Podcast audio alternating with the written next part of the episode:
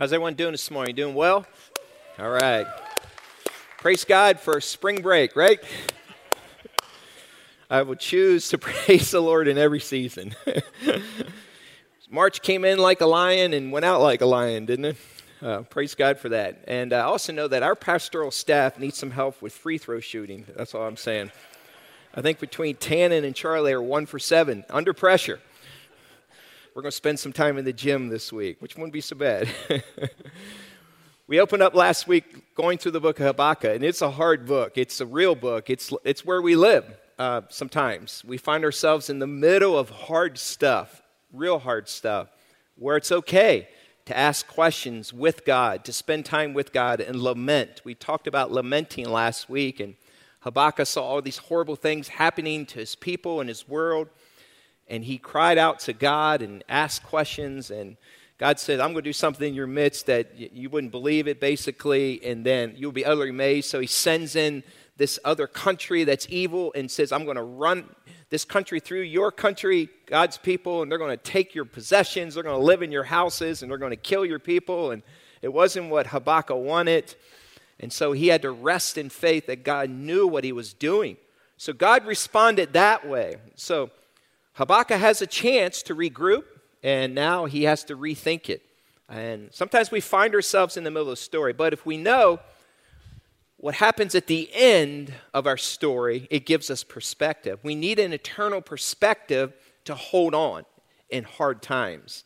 It's like a husband and wife going to watch a movie where the husband has already seen the movie.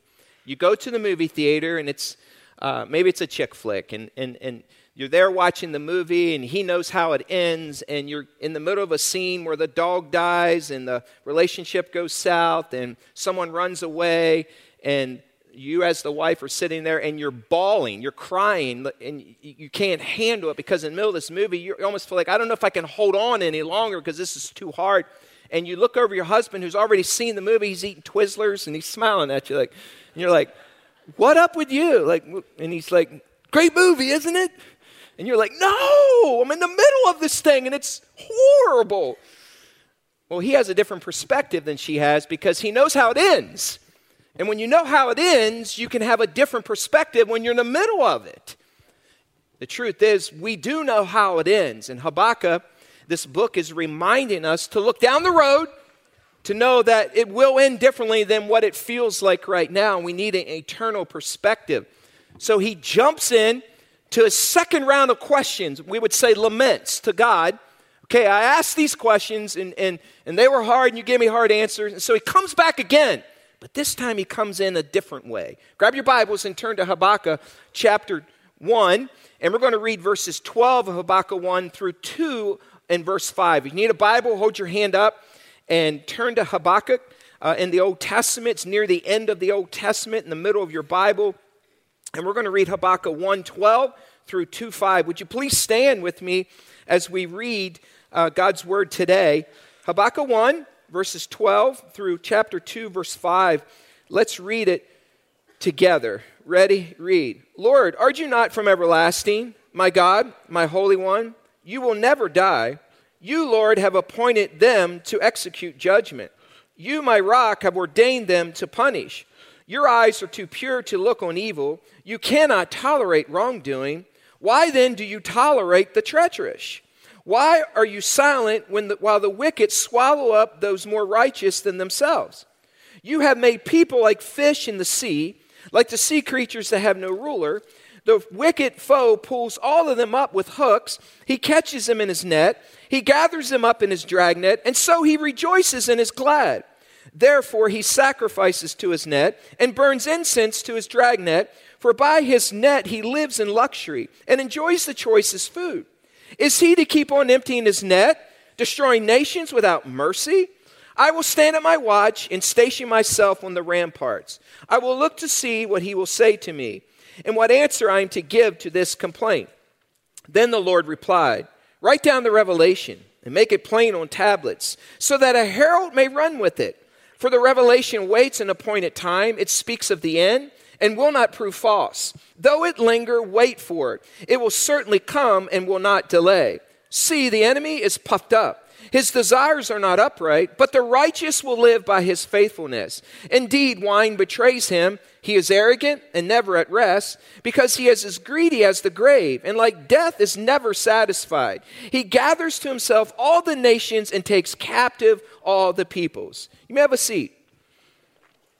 As we walk through this account of a real man, a prophet, lamenting to God and asking questions because things aren't like He would want them to be, we must remember who God is when life doesn't make sense.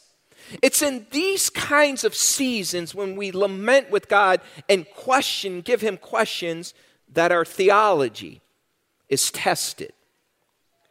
Do we believe that God is sovereign? Like, do you really believe that in times when it doesn't make sense, when you're watching your child do things that you would never want them, when you're handed news from the doctor, when you don't get the, the first position, when you don't get the job, when your finances go south and you've been doing the right things, tithing and giving, when, when people are angry at you and you're just loving Jesus, like, when do we believe that God is sovereign during it? It's during these kinds of times when, when our faith is tested and we don't understand that our theology is tested.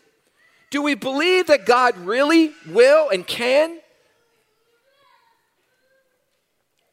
turn things out for good? Do we believe in God more than the circumstances around us? Habakkuk just had a new set of questions that he's asking God. And short and sweet is this How can you use such corrupt people who are even worse than Israel's corrupt behavior to bring justice. Like, how can you take something that's more evil to what the evil that you see and allow evil to trump evil to plan your will for our lives? But look how he addresses him this time. His questions are different. He reminds God of his character. So he's coming after God this time. He says, God, this is who I know you are. This is what I learned in Sunday school. This is what I learned in small group. This is what I learned in my private time. This is what I learned in Theology 101. This is what I learned in doctrine class in college. This is what I learned in Dudes in Doctrine. This is what I learned studying with women at the electric group. This is what I've learned. This is what I know about you as a God. These are all the branches of theology, God. So he comes after his character.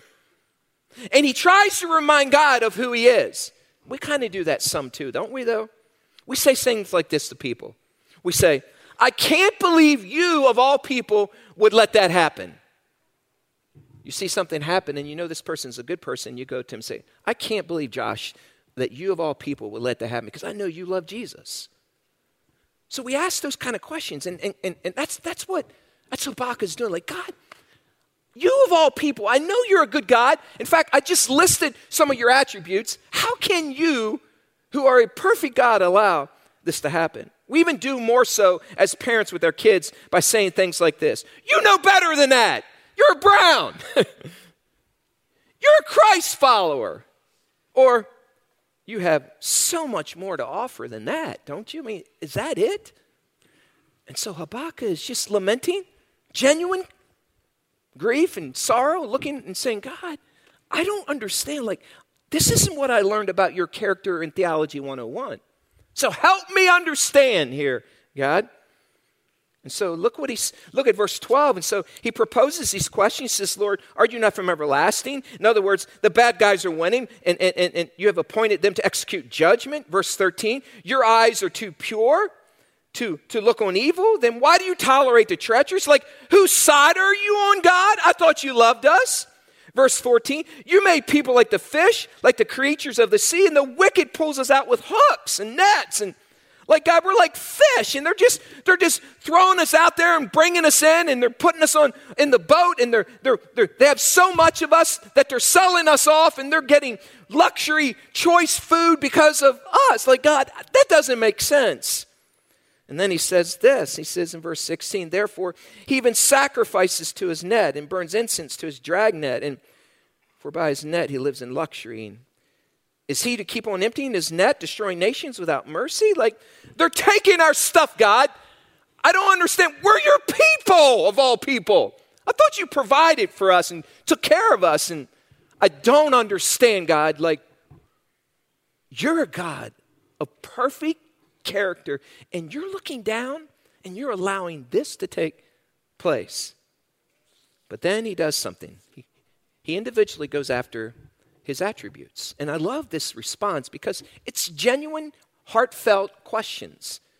In fact, he says in verse 12, he says, Lord, aren't you from everlasting? Like, he says, aren't you supposed to be sovereignly in control? Because it sure doesn't look like it here. He says, Isn't your plan perfect, God?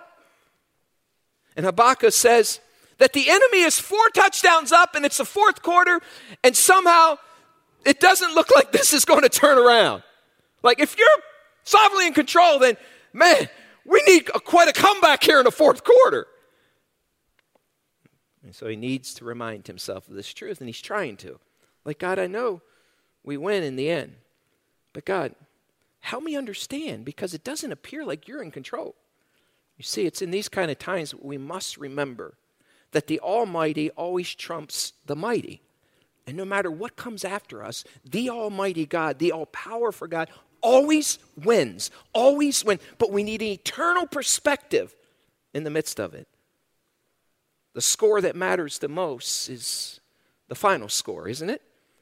And the final score is we win. And the enemy is defeated not only once, but forever. And then he says this he addresses another attribute. He tries to personalize and he says, My God, you are my God. Father, you're my Abba Father. I know you personally. Like, we've talked and I've walked with you through the valley of shadow death, and your goodness has been running me down. And we've had great conversations in prayer. And I met you in the morning reading the Pentateuch and the Torah, first five books. And I know you, and like you've spoke to me. And whether I turn to my right or my left, my ears have heard a voice behind me saying, This is the way, walk in it. Like, God, I know you personally, and you know the number of hairs on my head. You know me. You, like, you're my daddy. And what kind of dad would do this? I know you love me, God, and want the best for me, and I'm having trouble aligning this with the God that's a good, good father. I mean, haven't you been there? Like, God, I don't understand, but I know that you're a good father, and I don't. I don't know why this is happening to my kid and my wife, and I don't know why I'm not being received by these people? Why do I keep getting rejected in the workplace? Why is it so hard to fit in? Why am I not getting that, that, that dream job that I want? God, I, I'm your son, I'm your daughter. He personalizes it. Like, I want to be married, God, and you haven't brought me someone. Like, and I'm doing all the right stuff. Like, don't you want me to be married? Like, every father wants grandkids, don't they? It's just honest lamenting to God.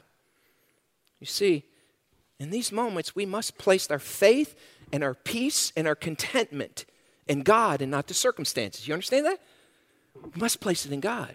I saw it recently. Uh, Tony Bennett, who coaches the University of Virginia, um, good, good, good coach, good, good man, family man, loves Jesus, and that was quite a win. That, I felt for Purdue fans. I really did. I, I had them in the Final Four. I wanted them to win, and and but what a game, like at the end, how that game, that, that, that, that free throw rolled away to the other side of the court, and the guy hustled down, he threw it back, and he makes a shot to tie it. And Carson Edwards had an incredible game. But, but in the midst of that, last year, Virginia lost. They were the number one seed. They lost to a 16 seed. Like, how do you respond as a follower of Christ in those situations? And I was curious to see how he would respond. But there was an interview with Tony Bennett, and he understands something about this life and what comes our way. Watch the coach of Virginia's response to the, the dance this year. You certainly feel things, things bother you, but where does peace and perspective come from? And I always tell our guys, um, it's, it's got to be something that is unconditional. And I know I have that in the love of my family. Um, unconditional acceptance and love. That's huge. And I know I have that in my faith in Christ. That's for me where I draw my strength from my, my peace, my steadiness in the midst of things. Um, but of course, you feel things. Of course, you, you desperately want things to go well, and it's frustrating when you're not. And, and you step back and look at it. But I think I always challenge our guys what's your secret of contentment? What's your secret of contentment? Because there's going to be times it talks about you're going to be well fed and living in plenty, and there's going to be times where you're going to be starving and living in want. Um, what's your secret of handling that? And that I know without a doubt. Those of us who have parents or kids that, that love you, give them unconditionally, or if, if the, your faith is there, that has to buoy you, and that has to be your center. And you dwell on what is good because there is a bigger picture to all this. And I, I believe I understand that. So, you know, going through those refining moments, whew, they're tough, but you look back at them in a way, they're sometimes painful gifts that draw you nearer to what, what truly matters. And I think that's, that would be the best way I could respond to that. Isn't that powerful? Painful gifts that God gives us. We must know where our contentment is. It's in Christ. And so, so Habakkuk is just asking, he says, God, I know you, and I have to trust what I know to be true, but I'm struggling. And then he goes another attribute. Not only just say, My God, look at, look at verse 12. He says, The Holy One. He says, You're a good, Father, and how can you even look at evil? Like, your eyes are too pure to even look down, and you're allowing this to take place. Help me understand, God. Listen, this is an honest lament. He's looking up and he's saying, God, what up? Like, this doesn't make sense to me. How can you let this go on? And this doesn't seem like some of the pure eyes like you have that it would allow to happen. And then he goes on, he, he talks about another character trait of God and his attributes, and, and, and he says, right at the verse, in the verse 12, he says, You're my rock. You ordained them to punish. In other words, God, you foreknew, you, re, you wrote, you, you, you put into place before the foundation of the world. You ordained it, you, God, wrote it out. So why would you write this out, God? Like from the foundation of the world, when you looked at Israel and you looked at my life and, and, and you looked personally at my life, how would you write that script out for me to walk through? You foreknew it all. Can't you see that, God, that this doesn't seem good to us? Yet I know the story must end differently, God, because I trust you. and even though I don't understand, by faith I believe that the plan that you have put into motion is best for me. You see, that's where we got to land. God, help me understand. And he's looking in, God's just saying, oh, what's God's trying? As we look on, he says, now just wait, go wait. Like, how many of you like to wait?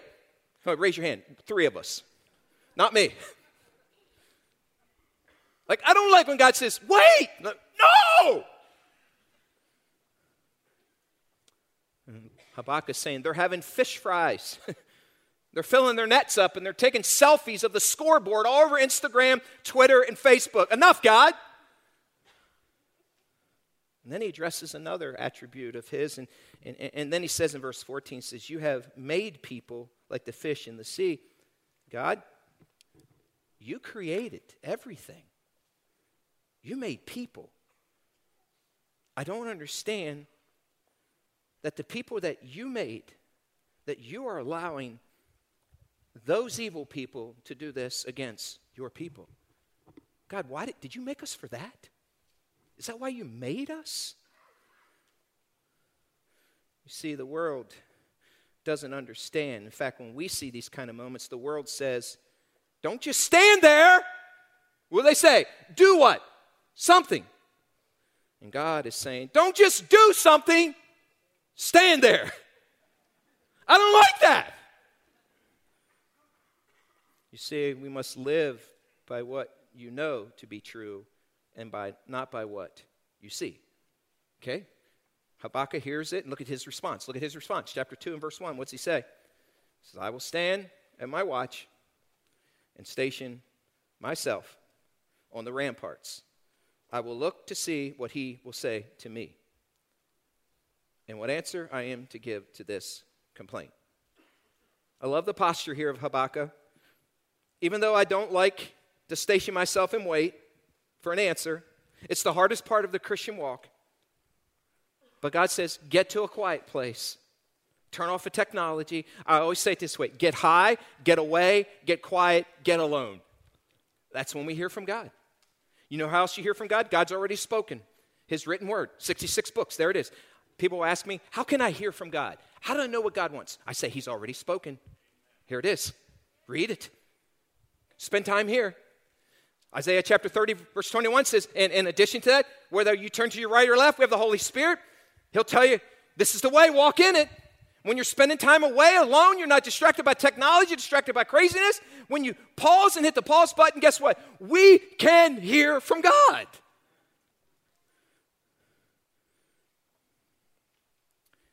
God, I know you can and will answer perfectly, Habakkuk says. And by the way, God, I know that it ends happily ever after. I, I, I know, I know. Look, I've read Revelation chapter 21 and chapter 19 to 21 about this white horse that Jesus is on. And I read the part where we're coming behind him, and, and on, his, on his leg and on his, on his robe is the name Jesus Christ, and all nations are wiped out. And I, I, I see in Revelation 19 and 20 where the enemy is thrown into the pit of fire with, with, the, with the, the beast and the false prophet, and he burns forever and ever. I know it ends happily ever after, but right now when I'm in the middle of it, it's hard.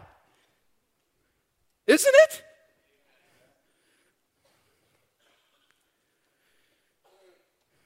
See, we need that eternal perspective. That's what keeps us going.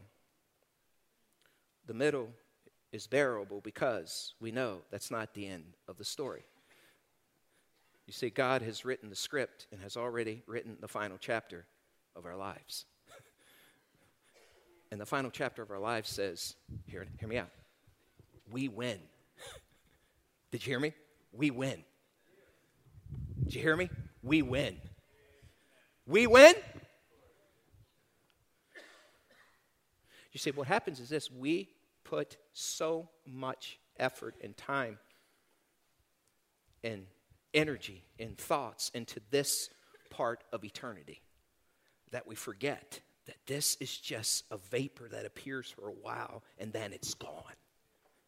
But while we're here, listen, it's important that we, we live well and that we trust in Jesus Christ and, and we tell others. That's why we're here but we know that we'll spend eternity forever and ever and ever and ever and ever and ever with God in heaven. All through the Bible, we're reminded to be still and wait on the Lord, to be strong and to be courageous, to do not fear, to not let your hearts be troubled. Why? Why? Because God knows when those things come, we need to be reminded don't fear, don't let your heart be troubled. Trust in Jesus, trust in God. I'll never forget when we went into Iraq, and, and, and, and, most of you know that story, but as a church, we felt called to go to Iraq and, and, and to help these Christians, our brothers and sisters that were pushed out by ISIS. We saw the stories where many of them were dying, they lost their homes, they were pushed out, just the, the, the, the, the ISIS came in, pushed them out, took everything, much like this. And they were pushed out, and, and they all ran to Erbil and fled to refugee camps, and we wanted to do something. So, so we jumped in, and we hooked up with Pastor Malath. And I'll never forget a conversation. I was actually apologizing and grieving. Like I said, Malath, I am so sorry. I said, you know, I read 1 John 3 16 and 17 that if we have something that we're able to help someone with and we don't help them, then how can the love of God be in us? I said, I, it disturbs me what happened to your people. I said, I wept at my computer and I said, it was hard for me to watch. I knew we needed to do something. And, and he looked at me and says, Jim, listen, this was good for us. And I backed up. Listen, Jim. He said, our country was running from God. He said, What happened because of this? He said, People are running to God. And he said, We are being persecuted, but let me tell you, persecution draws people to God. He said, Jim, I know it's hard, I know it's difficult, but I've never seen this many people in churches. I've never seen this many people wanting God again. I've never seen this many people getting saved. He says, What is happening in our country is good. That's eternal perspective. You see, faith is not knowing how it will work out, but knowing the one who does work it out. Amen? Habakkuk is wondering why they aren't getting justice when God is a God of justice. You see, our faith must surface, hear me out, or we will fret and worry. And fret, hear me out, is sin. Worry is sin. There's a difference between lamenting and worrying. It's an honest conversation that, God, I just need help here. Help me through this, God. I'm grieving. I'm hurting. This is difficult. My family is weeping. Help me, God. Help me understand. Help me understand. Just because justice hasn't prevailed just yet doesn't mean that it won't ultimately prevail. You see, isn't that what the author of Hebrews said? He said, Every one of us will give account one day, saved and unsaved.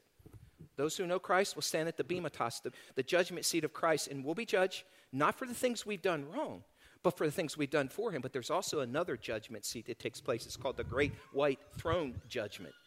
And it's at that seat where those who don't know Christ are judged. You know what they're judged for? All the sin they've done. And, and it's in that moment he says, Depart from me, I never knew you.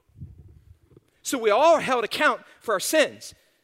Romans or Hebrews 9 27, it says, Man is de- destined to die once and face judgment. Listen, not twice, there's no second chances. God is daily keeping an account of what is taking place, and He's a perfect accountant. Romans 14 12 says that, that, that we all give an account of ourselves. He is keeping track.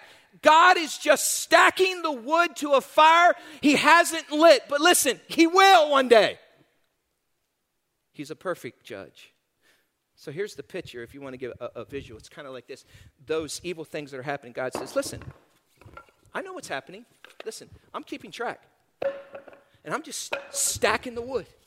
I'm throwing the kindling in the fire. Listen, and listen, I, am keeping track of a fire that I haven't lit yet. And I'm just, I'm building, I'm building the base. And li- listen to me. You might not see it now, but hear me out. Listen, this is what God's saying. Listen, I'm keeping track. I'm stacking the wood to a, a fire that hasn't been lit yet. But you know what the good news is?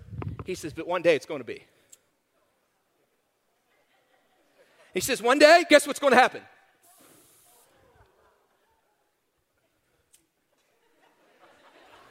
One day it's going to happen, huh?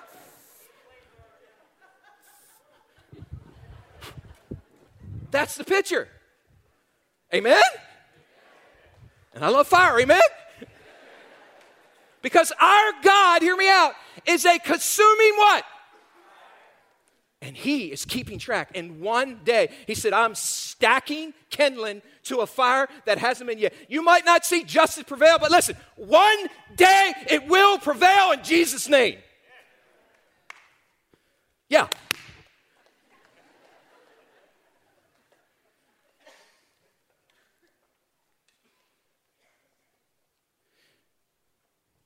God has predestined faith doesn't mean everything will be okay, but that you ultimately will be okay.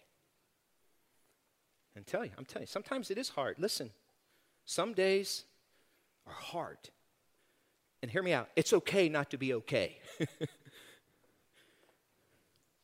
but when we fully understand the character of our God and we fully understand this, this, this loaded word called predestined, God predestines. Let me explain that word short and sweet. Here's the cliff notes He fixes the ending.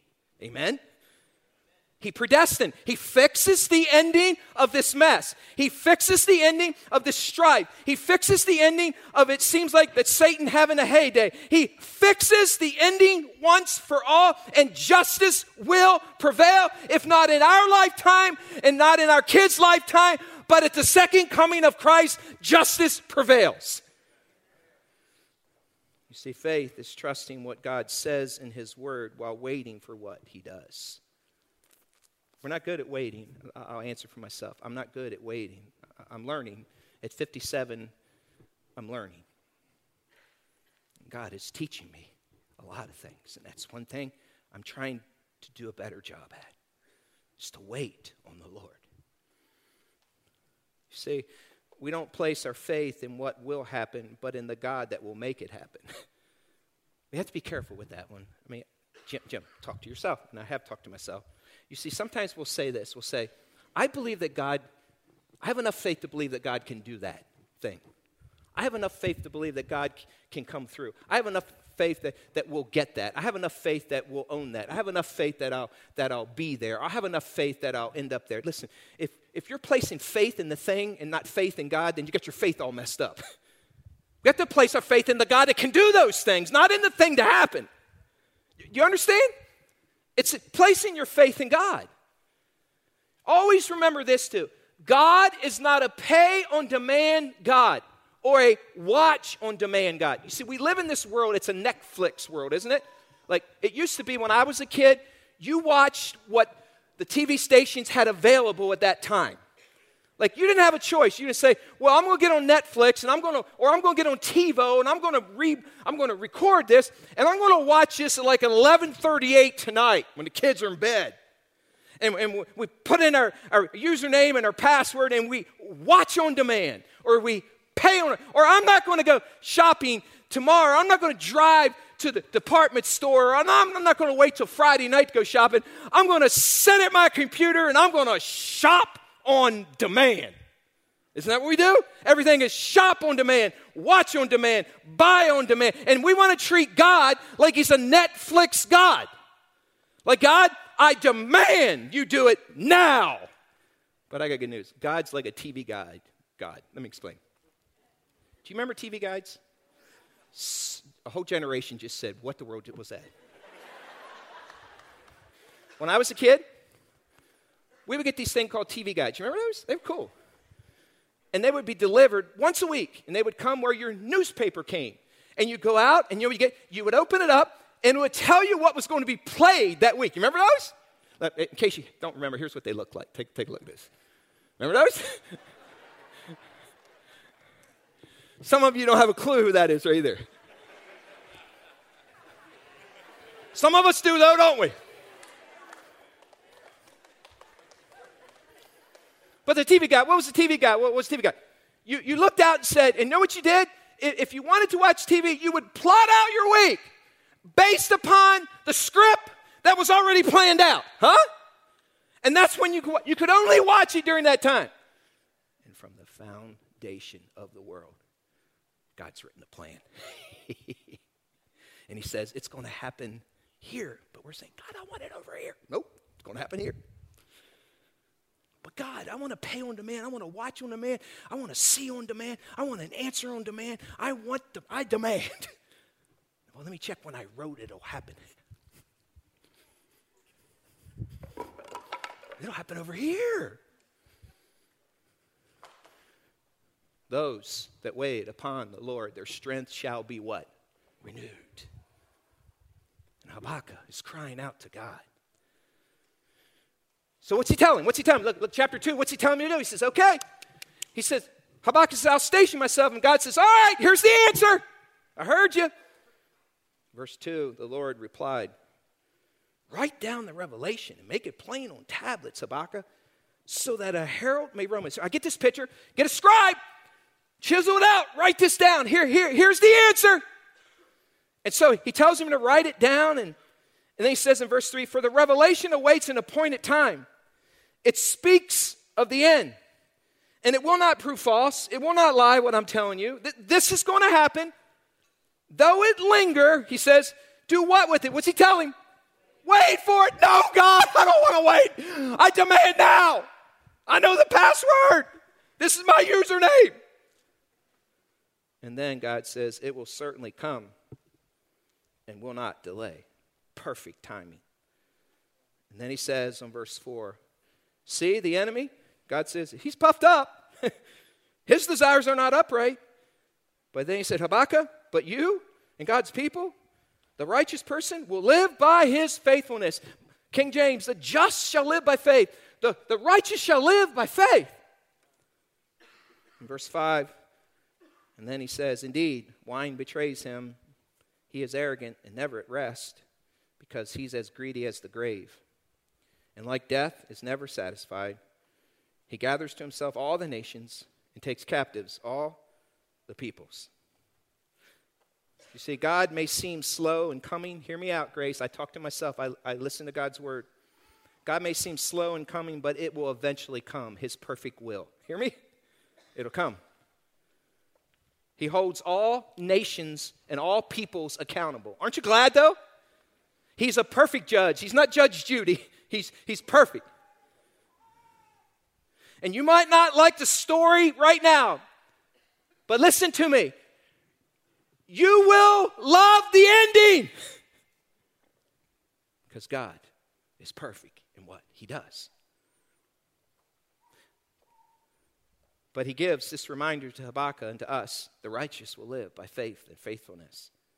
The only way out of this trial that you're in, hear me out, Grace. I'm talking to myself and I'm talking to you. The only way out of this trial you are in is faith in God.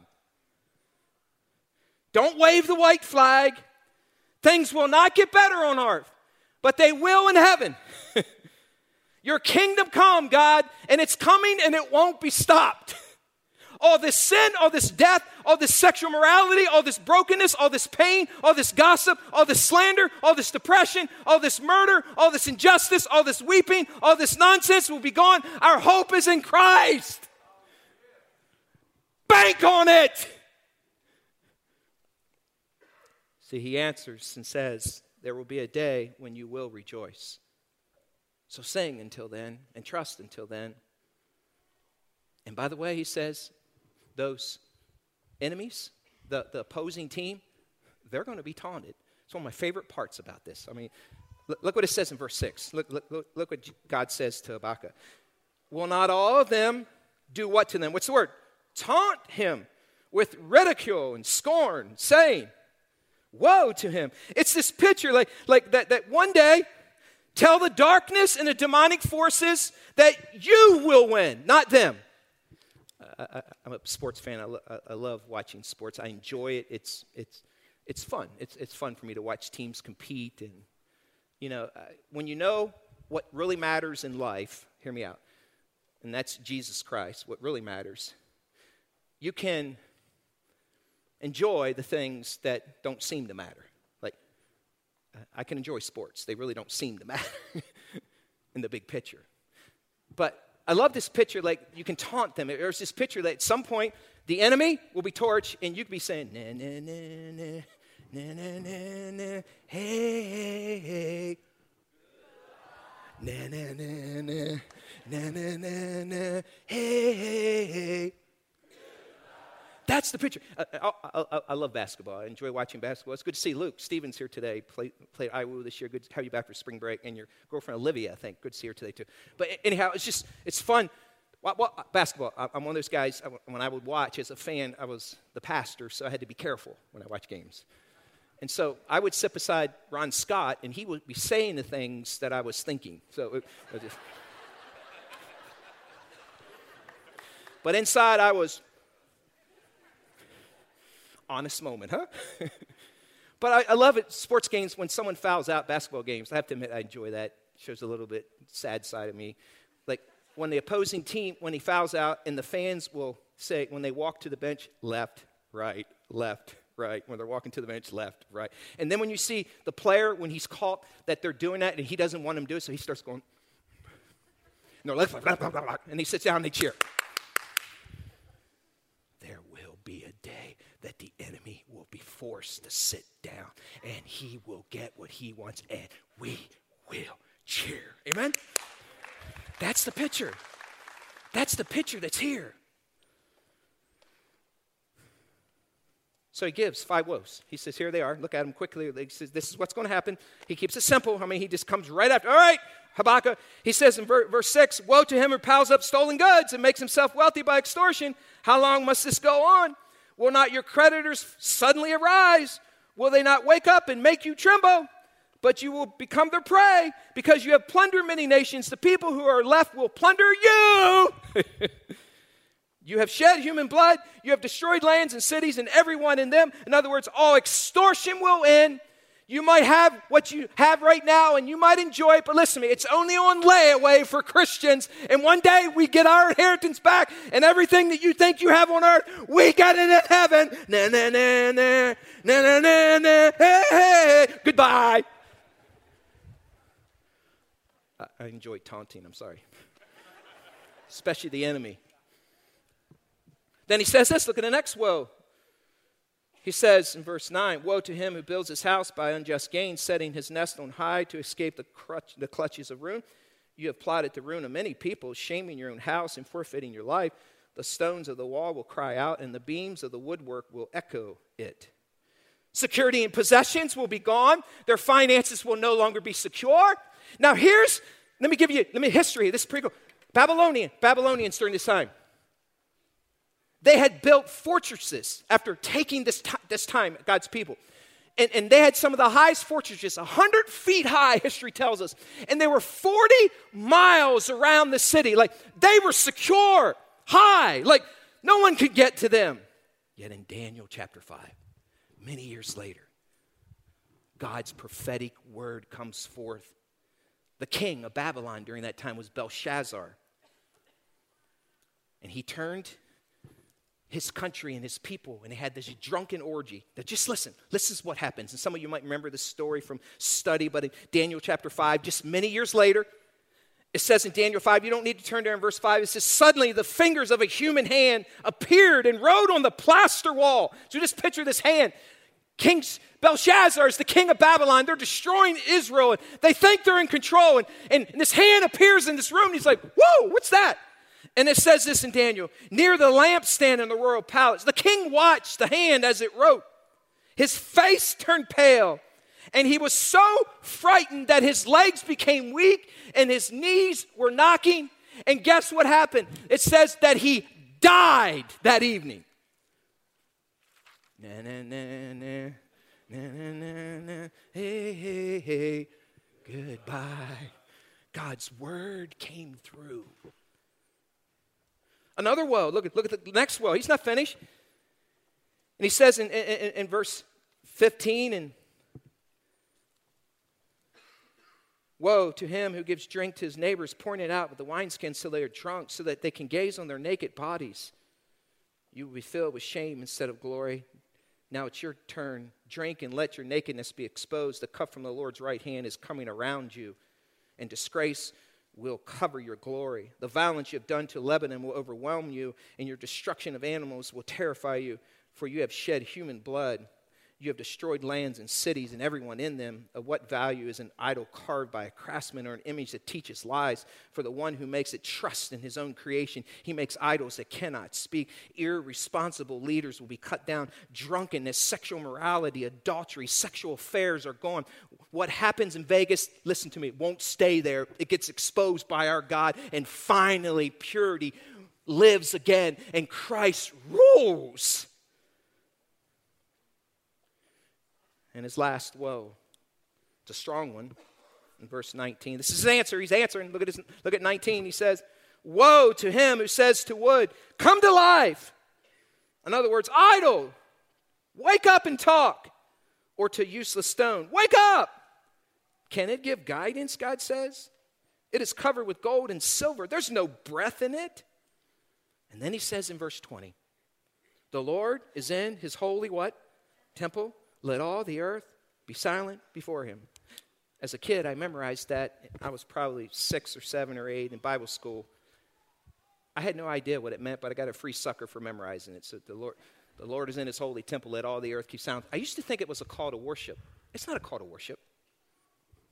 It's a call to judgment. Here's, what's, here's, what, here's what God is saying. Listen, He says, be silent. You know that? In, in the original, has this word of hush. Be quiet. Shh, shh. Because God is speaking. And when God speaks, all sin is exposed. There's this picture of judgment that's taking place, and all the earth is silent before Him. Why? Because they know they're going to be judged next. And everyone is thinking, uh oh, what did I do? As a kid, in my home, when one of my siblings got in trouble for something and was getting disciplined, the rest of us ran to our rooms and straightened them up. We did. Why? Because we know we were next in line. and that's the picture. We didn't run up and yell, we quietly went upstairs. The picture is this. Hear me out, Grace. Hear me out. It's a beautiful picture of prophecy here. We need an eternal perspective and we need to believe in the fundamentals of our faith. God is not done yet, so live by faith. Listen to me. We might not be winning and you might not feel like you're winning now, but we will win in the end. And the righteous and the just shall live by faith. You see, it's in these seasons. Listen, I'm there with you. I, I've lamented to God numerous times, multiple times. Spent time this week with a situation, lamenting to God and just all alone with God. And He answered. It's in the seasons that we don't understand, we must believe in the fundamentals of our faith. Did, did you hear me? We must believe the truths that we've learned in theology classes and in God's Word and in our own personal study. We must believe them because if you don't believe him, then every circumstance that comes your way will rock your world unless you're leaning on the rock of the world.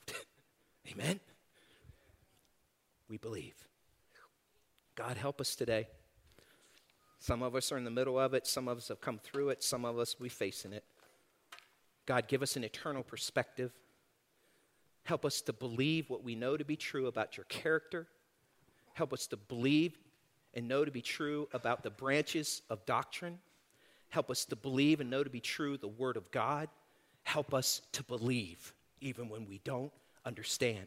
Because, God, you will make things right at the second coming. If not in our lifetime, it will happen one day. In Jesus' name, amen.